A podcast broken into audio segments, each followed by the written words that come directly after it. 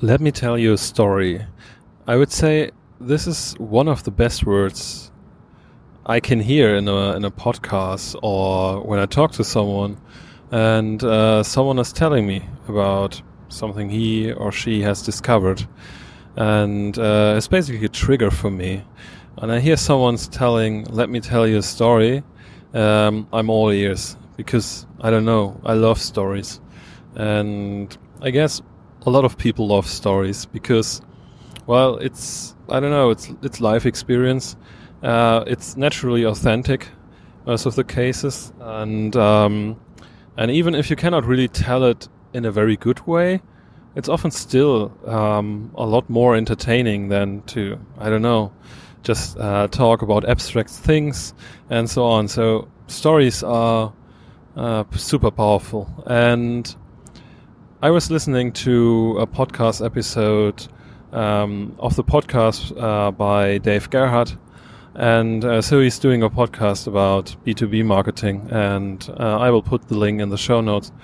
And um, and in this podcast, he was they were talking about how to position um, your your product, and one part of the conversation was really interesting for me. A lot of things were interesting in that. So, but um, one point struck out, and it was really like um, about you can tell a story about your company. So it, it's always good when you, in the end, can summarize. Okay, why does this company, why does this product exist, and so what's what's the origin story? And to be honest, I always love to hear that. and so um, when I was working at Audible, um, so at some point you always get the story told that when the founder was, uh, I think he was uh, jogging in Central Park and um, and thought, okay, wouldn't it be great uh, to listen to a book while I'm jogging? And and so then he figured out, okay, there there are possibilities with CDs, and it's also complicated and so on.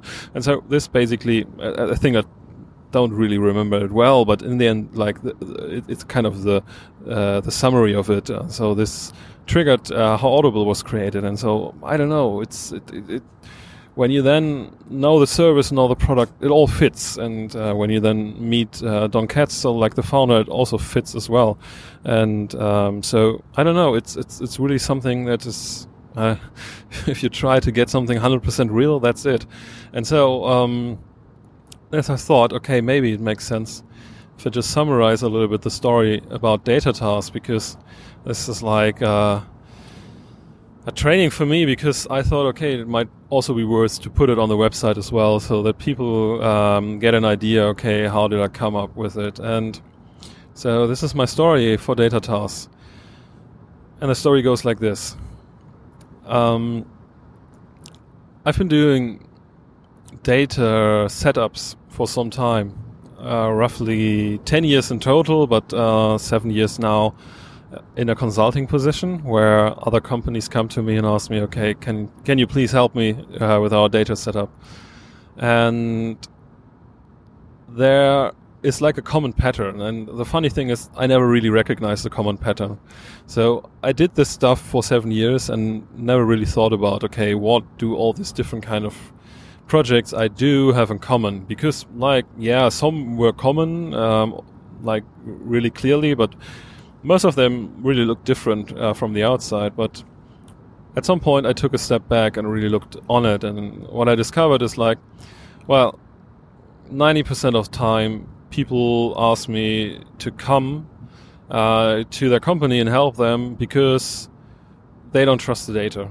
So uh, either they have too few uh, data points, um, or they have, let's say, uh, a not so precise feeling um, if the data is really um, correct uh, and uh, if they can work with it.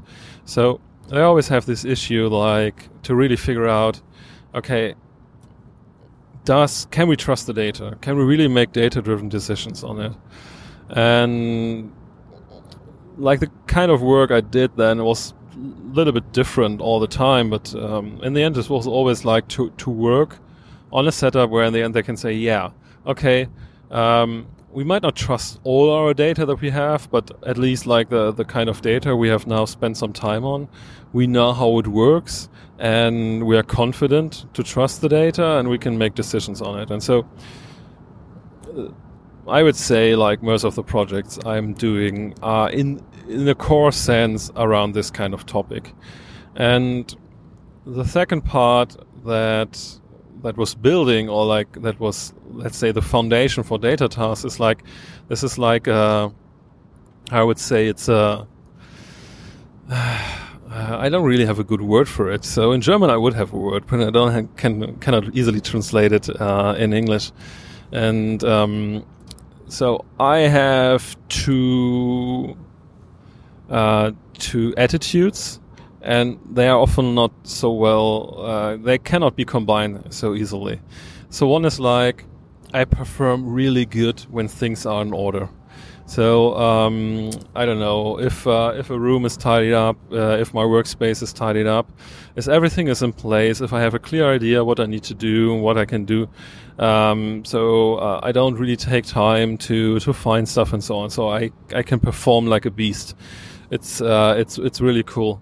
But then on the other hand, I'm totally bad in in doing um, or in, in, in, in cleaning or tidying things up and keep things in order. Really, like it's uh, I don't know. It's it's from from my childhood on. So I, I was always so bad in like keeping my room tidy, keeping everything tidy, keeping my school stuff tidy, keeping my university stuff tidy, and so it's the same like today. So I have a I have a good I have now, and we cannot call it good. I have a okay structure. So I usually find stuff. This is not really an issue that really stuff gets lost, and so, but it sometimes can really take time, and um, and it, of course, it, it it it in the end it costs energy, and so.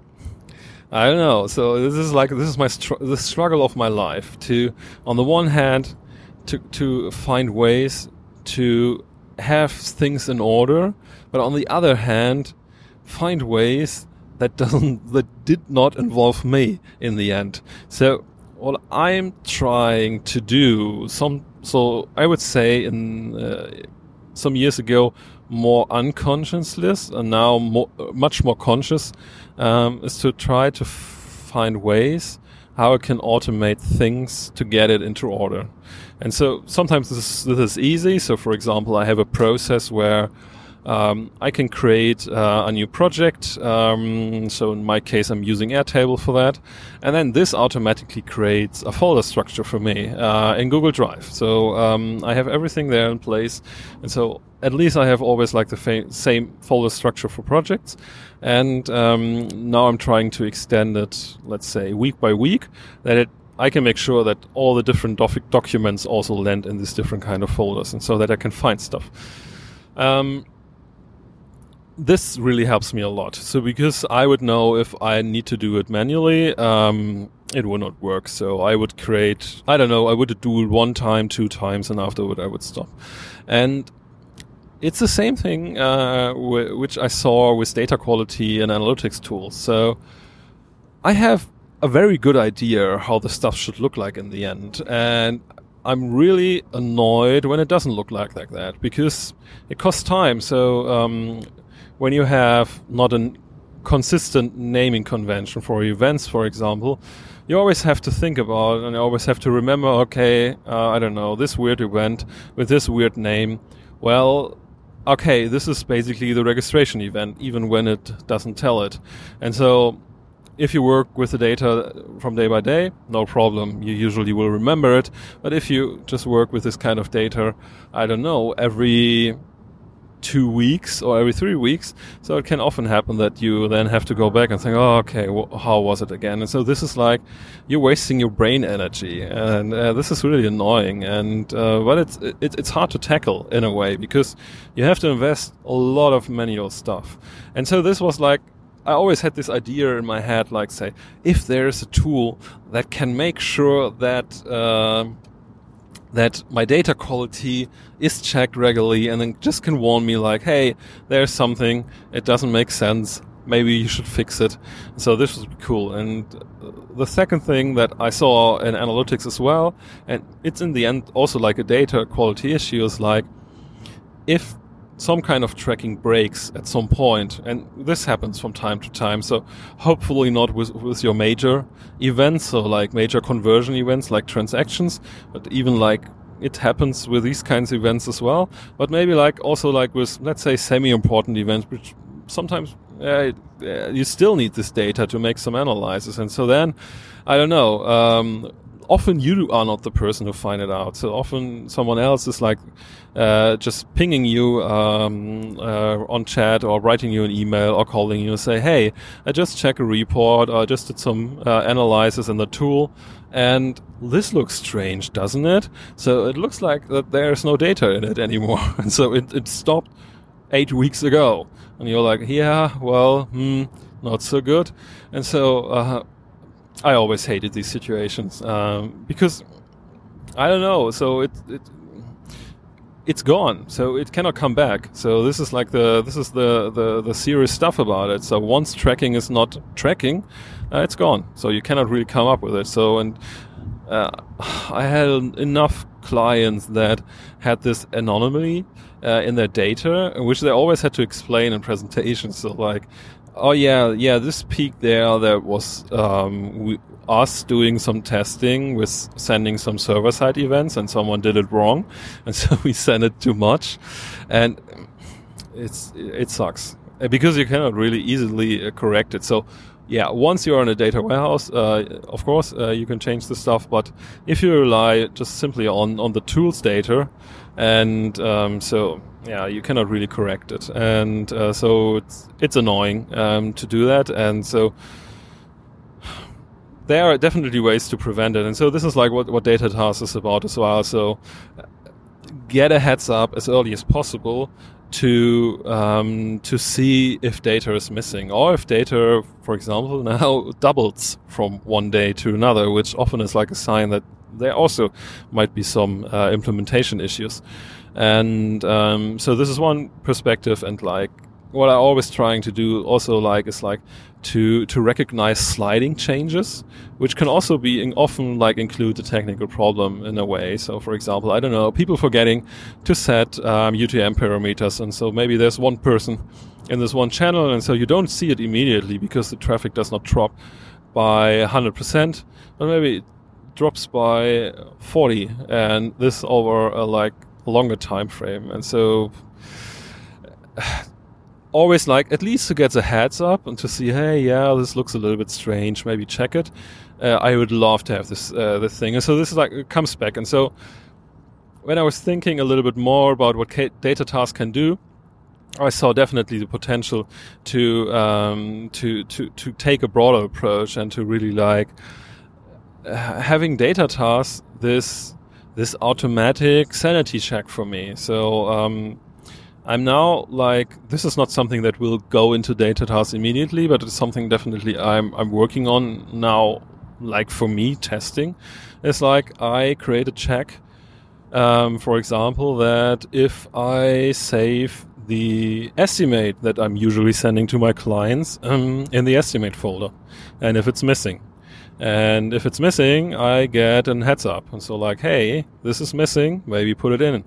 And and I know this should work for me. And I really hope that I can now basically build this automatic at least tidying up triggering for me so that in the end I know okay these are the parts that I should still do and so to in the end come up with uh, with a lot better structure and a lot better setup and order uh, because um, yeah as I said so like this is where, where I perform best and even like when I'm struggle uh, to get it done properly. And so I'm a little bit hoping that with data tasks I can resolve my main issue and to find a way okay to at least always have a very good overview of the stuff that are currently not in order and then just use this as a task list and then uh, works against it. And, and I'm really hoping that resolves it. And so, yes, it's not an automatic um, solution to the problem, but it could be a starting point. So, uh, as I think often like in this situation, so you have to make stuff visible uh, that is not in the right shape, and then once it's visible, it's uh, it's much easier to come up with a new solution. And so, this is like this is like the story of data tasks, and I'm just thinking, okay, this is like the good thing if you if you speak about it. Uh, so like um, I guess when I write it down now, I will definitely skip this part with what I experience um, when I was doing the different analytics setups. So this is nice, and it's always good to know that, like, I don't know, often like my major problem I'm resolving is like data quality. But it's not really like a catch a story for me. So I, I can definitely feel like the emotions are not I don't know, fully established when I'm telling that. It works a lot more like with my struggle to keep things in order. So uh, when I write it down now, I will definitely use this because this 100% makes sense. And so, and this is like also like the purpose of this uh, kind of, let's say, uh, journaling um, when I'm building data tasks, because um, I often really recognize when I talk about stuff, when stuff is not really good. So, or like, it's okay, but it's not really like the things I'm trying I'm trying to resolve. And so um, bear with me that you had, let's say, that you had to listen to my bumpy start. But um, for me, it definitely was a learning. Maybe it's a learning for you as well. And so what I can say is like, if you're currently working on a product and uh, building a thing, maybe think about to put on a story page on your website. Why, why, why are you doing this? I think for a lot of products, uh, I know a lot of people who who, who have so much passion uh, with the things they are building, and all of them have an origin story. And it, it's I always love to hear that uh, why they have started this kind of product and so on. So it gives you so much context and so much foundation to everything that you then see afterwards. Uh, so uh, maybe take this idea and think about a story. Uh, I don't know, story post or story page as well. And so, yeah. So um, listen to you next time. Uh, this is like the second, second episode, uh, and I also like launched the podcast officially today. And so um, yeah, so uh, while I'm recording, so like the the initial like the, the teaser and uh, the first episode uh, has been has been published, and um, so if you like to write me some uh, some feedback, um, you can go over to LinkedIn, uh, just search for me, um, Timo Dechau, and um, yeah, just add me and um, and write me a message.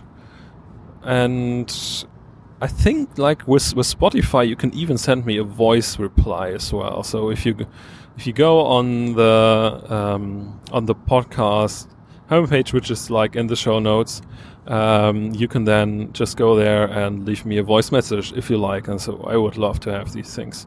I would really like, I can definitely tell you, I would celebrate the first voice message I, I get. So, and um, so would love to hear what you think and have a good day and until the next one.